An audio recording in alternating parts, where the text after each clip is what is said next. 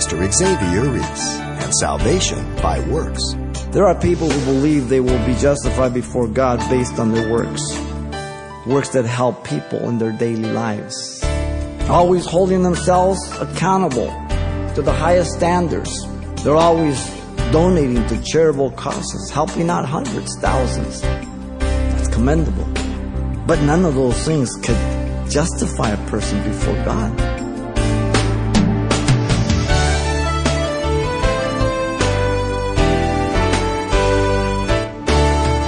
Welcome to Simple Truths, the daily half hour study of God's Word with Xavier Reese, Senior Pastor of Calvary Chapel of Pasadena, California. The idea of having to appear before a judge in court horrifies most.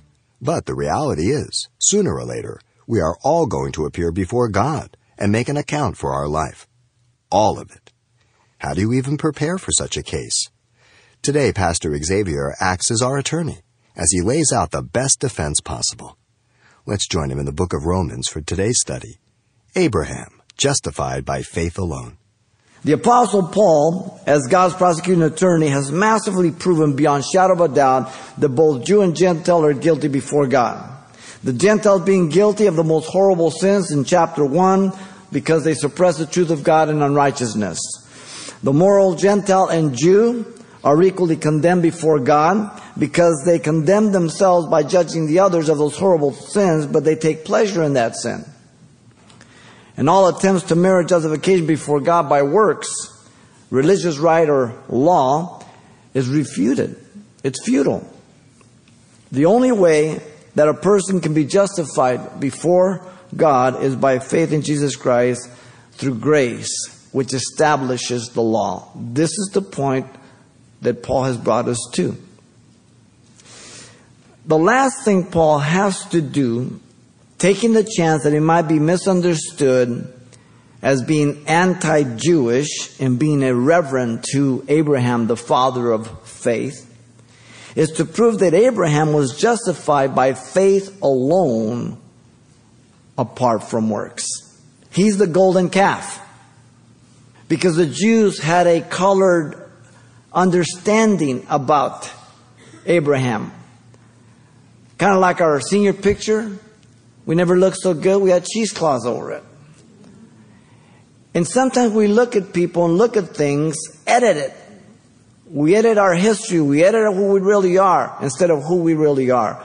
Paul is going to show them exactly who Abraham was to demonstrate to them he was justified by faith alone.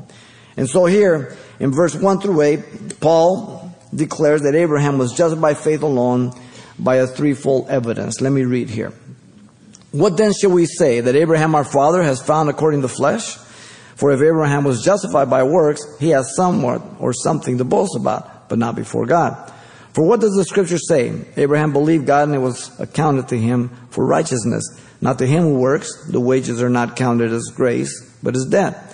But to him who does not work, but believes on him who justifies the ungodly, his faith is accounted for righteousness. Just as David also described the blessedness of the man to whom God imputes righteousness apart from works. Blessed are those whose lawless deeds are forgiven and whose sins are covered. Blessed is the man to whom the Lord shall not impute sin. The threefold evidence to declare Abraham that was justified by faith alone is as follows. Verse 1 and 2, the works of Abraham accuse him before God. Verse 3 and 4, the faith of Abraham was based on the words of God. And then 36 through 8, the faith of Abraham was confirmed by the forgiveness of David by God. The works of Abraham accused him before God. Dangerous ground here. Paul is treading on. Notice Paul the Apostle pushes the argument of justification by faith using Abraham as the test case of faith for justification by asking another rhetorical question, as he has before many times, with one obvious answer. The answer to this is no. Though it's not given, it's understood. What then should we say? That Abraham our father has found according to the flesh? Notice Paul points out that the patriarch Abraham here is referred as the forefather of all believers. This is where he's driving us to, of both Jew and Gentile. The pronoun we refers to the Christian. Paul includes himself here. And the phrase our Father refers to the Jew and Gentile who have believed that they are justified by faith alone. Paul expressed the possible source of Abraham's justification. Listen, according to the flesh, which would make him the exception to the rule. And he is like the advocate here saying, if he did earn this justification by means of the flesh, then he's the only exception. But the rhetorical question has already uh, given, no is the answer. And so the phrase, according to the flesh, identifies the context of the natural abilities, physical, the works of man, to merit and achieve this justification by faith. This is Abraham he's talking about, by the way. The expression is completely opposite to the phrase according to the Spirit, which means the work of God as we yield to Him. It has nothing to do with human effort. It's all of God. Now notice Paul the Apostle was referring here and actually refuting the traditional teaching of the Jews that Abraham was justified by the righteous work before God. History denied it. Paul gives them a little history lesson. Though he doesn't enumerate it all, they know because they knew the history of Abraham. He says, For if Abraham was justified by works, he has something to boast about, but not before God. The man Abraham lived in the area of Ur the Chaldees, as you know, in Genesis 11:31. The ruins of Ur of the Chaldees, known as Al Muqayyar, was first investigated by the English archaeologist Lewis and Taylor in 1854. The findings were an incredible evidence of a pagan Gentile society on the Euphrates River in the area known as modern day Iraq. The temple with its ziggurat, three steps, a tower of the city rose 92 feet and the base was 130 by 195 feet. The construction was similar to the Mayan pyramids down the Yucatan Peninsula. Now the temple was not for worship, but a shrine, a place for the gods. Now, God began in the beginning introducing himself as the one and only true God. And man degenerated to polytheism, many gods. The worship of Ur the Chaldeans was the moon god, Nana, or Akkadian sin. Now, the treasures of gold, silver, and semi precious stone, and sculptures, and animals, and all kinds of crafts were found within the civilization, coupled with the horror of human sacrifice. Their industry, business, their crafts made the city a center of commerce. Joshua confirms the pagan origin of Abraham. He's talking about Abraham. Joshua 24, 2 and 3, he says this. Thus saith the Lord God of Israel, your fathers, including Terah, the father of Abraham, the father of Nahor, dwelt on the other side of the river in old times, and they served other gods. Then I took your father Abraham from the other side of the river, led him through all the land of Canaan, and multiplied his descendants, and gave him Isaac on the other side of the city, pagan gods. In fact, Joshua, in Joshua 24 15, he warned them clearly about serving other gods. He says, And if it seems evil to you to serve the Lord Yahweh, choose for yourself this day whom you will serve. Whether the gods which your fathers served and were on the other side of the river, or the gods of the Amorites, in whose land you dwell. But as for me and my house, we will serve the Lord Yahweh. There was a choice that Joshua made, and he warns the people of the pagan origins of Abraham. In fact, Abraham is called a Syrian by Moses due to the fact that he dwelt in Haran, which is the area of Syria till the death of his father Terah. And you get that again in Genesis 11:32. In offering their first fruits to God as Israelites in Deuteronomy 26:5, listen. He says, "And you shall answer and say before the Lord Yahweh your God." So when the Israelis brought their first fruits of the harvest, they were to say, "My father was a Syrian, about to perish, and he went down to Egypt and dwelt there, few in number, and there he became a nation, great and mighty and populous. Haran is a Babylonian word and means road, the road city bay. in the junction of several trade routes, which some believe is very probable the explanation of the name. You see, the man Abraham failed in many things that he did. Let me give you a little history on Abraham. In his first call at Ur, Stephen's testimony in Acts 7 1 through 3, again, the New Testament is a commentary on the Old. Always remember that. It seems to indicate that it was Terah who was going out of Haran at this point and not Abram. But it was Abram who was called out from Stephen's commentary very clearly, so that's important. Abraham disobeyed, delaying in Haran till the death of his father Terah. About 45 years if you would give Abraham the age of 30 when he left.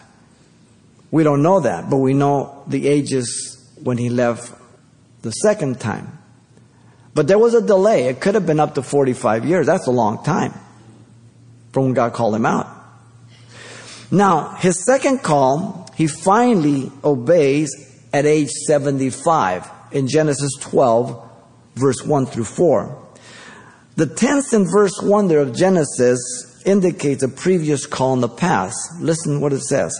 And the Lord has said to Abram, implying a previous call, the one that we just saw in Haran. The call is proclamation in a severe nature, as you know, to separate from country, from homeland, from kindred, from cultural race, from father, from blood relatives, to seek the land that God would show him. He obeyed God. Not right away, so he failed. Abraham also compromised his obedience. He took on his nephew Lot, as you know, in Genesis 12, 4 through 9. God never told him to take Lot. Lot became a problem to him. He got greedy. He failed to trust God during the famine. He went into Egypt, lying about Sarah being his wife, being his sister, failed to protect her, and took a chance on her being defiled by Pharaoh, by the way which he rebukes Abram, the pagan Pharaoh. He failed. He fell into the same sin at Gerar in Genesis 20, 1 through 18. He gets rebuked by Abimelech there. He attempted to fulfill the promise of God of giving him a son as he picked up this young woman, Hagar, at Egypt. And Sarah said, Well, God wants me to have a child through her. And so they figured that's the way God was going to do it, and they added to their hurt. And he got himself an Ishmaelite. You don't want to live with Ishmaels in your life. Trust me. It caused a lot of trouble. They're works of the flesh. So he failed there. And there are many others we can look at. So Abraham was not justified by his works. It's evident by history. He couldn't have. Because the standard was perfection. He missed. Now, Paul the Apostle acknowledged that Abraham's life was not perfect. He was seeing Abraham through real eyes. You know? His obedience to the call is not even mentioned, the positives. His leaving home and family is not mentioned. His dependence on God to deliver his wife from Pharaoh is not mentioned. His trust in God to bless him, regardless of what side Lot chose, is not mentioned. His courageous rescue of Lot is not mentioned. His obedience to and willingness to slay Isaac if need be is not mentioned. None of those things could justify him before God, you see? That's the first thing people do. There are people who believe they will be justified before God based on their works, works that help people in their daily lives. And those are good things. Works that benefit people in society at large. Those are good things. Works that risk one's life, even at the point where some even lay their life down. But none of those things can justify a person before God. There are also people who believe that by their morality or their ethical living, they will be justified before God. People really believe this because they do not believe the Word of God. Always attempting to tell the truth. And when they find out they're wrong, they correct it. They make amends. That's commendable. Always turning away from alcohol, drugs, sexual promiscuity. Commendable discipline. But none of those things could justify a person before God. There are other people who believe they will be justified before God for the benevolence. They are ever ready to meet the needs of the less fortunate. That is commendable. They're always donating to charitable causes, helping out hundreds, thousands. Commendable. They're very frugal in their own lives and they're able to give to others more than they keep for themselves. That is commendable. But none of those things could justify a person before God. And there are still other people who believe they will be justified before God by their sincere religious devotion and their own concept of God. And that somehow God has to accept that. That their sins can be forgiven by doing penitence, by afflicting themselves and bringing suffering upon themselves. That denying oneself food, drink, comforts of life will make one holier. That one can pay indulgences, money for one's sins. These are all things that people do believe and they will, that will justify them before God. Never.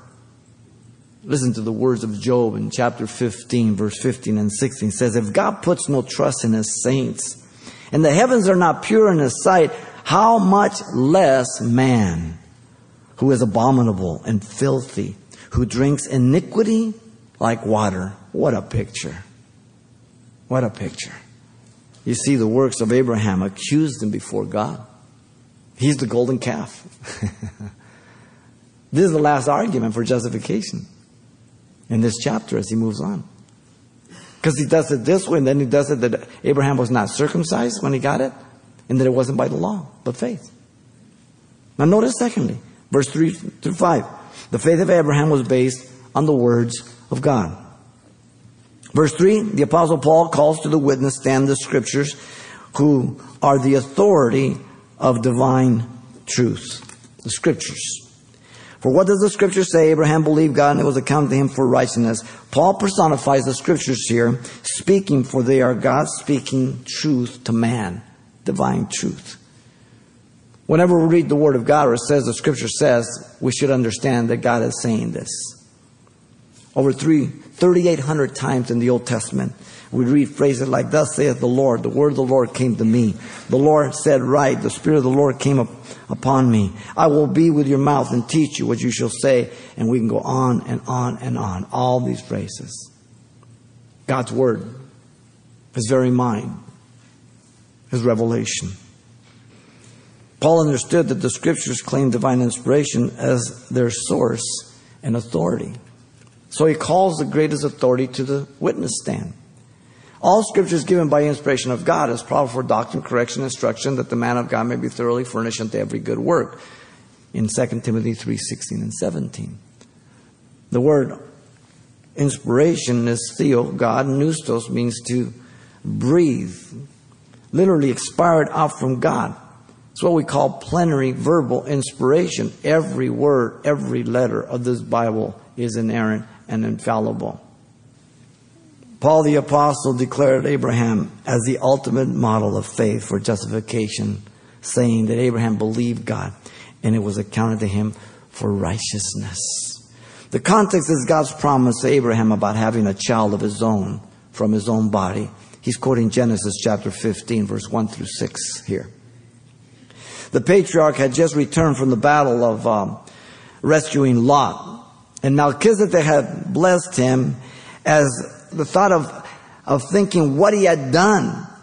That he had gathered himself and went after all these kings and now he's rescued him. He comes back and Melchizedek has met him and, you know, he denied all reward and all that. And all of a sudden he blessed Melchizedek, but he starts thinking, man, all these kings are going to get together and come up against me.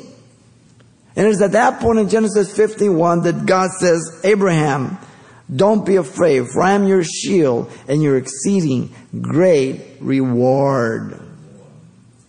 verse 2 and 3 of that text, Abraham mentioned he was childless. He only had one heir in his house, Eliezer of Damascus, his servant. And then God, in verse 4 and 5 of Genesis 15, promised him that he would have a child of his own body as his heir, and then took him out and told him to look to the heavens and to see if he could count the stars, for so would be the number of his descendants. God promised he would give him a child of his own body. That's what Abraham believed. The quote is Abraham's response to the promise of God. He believed God, that God was going to justify him by faith. Abraham believed by faith the promise of God.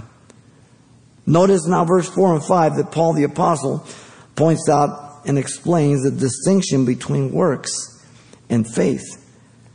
In verse 4, to the one who works for something, wages are given to him as a debt due.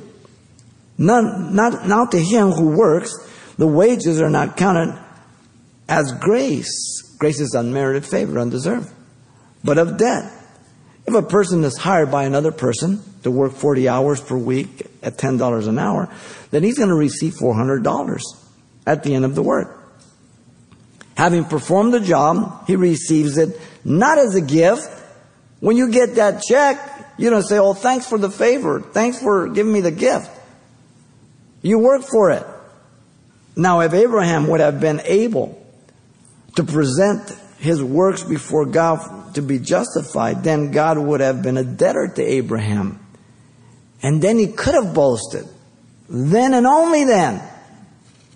Now, to the one who doesn't work, but simply believes, the promise of God for justification is faith is credit to him for righteousness. Verse 5 says, But to him who does not work, but believes on him who justifies the ungodly, his faith is accounted for righteousness.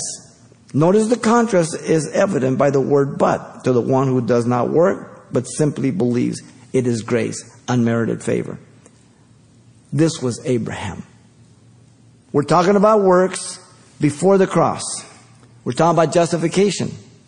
If you recognize you're a sinner in need of Jesus to justify you, you're looking before the cross to be saved. But after you're saved, that you know you're justified, that's your position. Now, works must have evidence of your faith. James says that. They're not contradictory. Romans is before the cross, James is after the cross. So it has nothing to do about working for your salvation. It has everything to do with you trusting God for the work of justification. Okay? Very simple. Abraham is identified with the ungodly, by the way. Can you imagine that? He's identified with the ungodly of the first three chapters in need of justification. All the Jews are and were ungodly. All the Gentiles were and are ungodly. The entire world is guilty before God, deserving the wrath of God. Abraham was an idolater, as those in chapter 1, deserving the wrath of God. Wow. And so Abraham simply believed God, and his faith was counted to him for righteousness. Once again, the logizomai reckon credit to his account the righteous provision of the Messiah's righteousness in chapter 1, verse 16 and 17. The power of God unto salvation. Pastor Xavier Reese and the important simple truths regarding salvation. And if you'd like a copy of today's study on CD, ask for Abraham Justified by Faith Alone. It's available for only $4. This CD includes the complete message, as it was originally delivered but didn't have time to include on the air. Once again, the title to ask for is Abraham Justified by Faith Alone, or simply mention today's date. You can request your copy by writing Simple Truths, 2200 East Colorado Boulevard, Pasadena, California 91107. Or to make your request by phone, call 800 926 1485.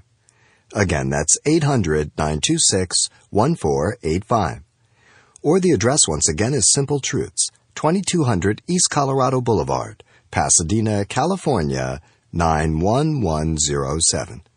And thanks for mentioning the call letters of this station when you get in touch. This helps us track the effectiveness of this ministry in your area. And then join us for more simple truths next time with Pastor Xavier Reese.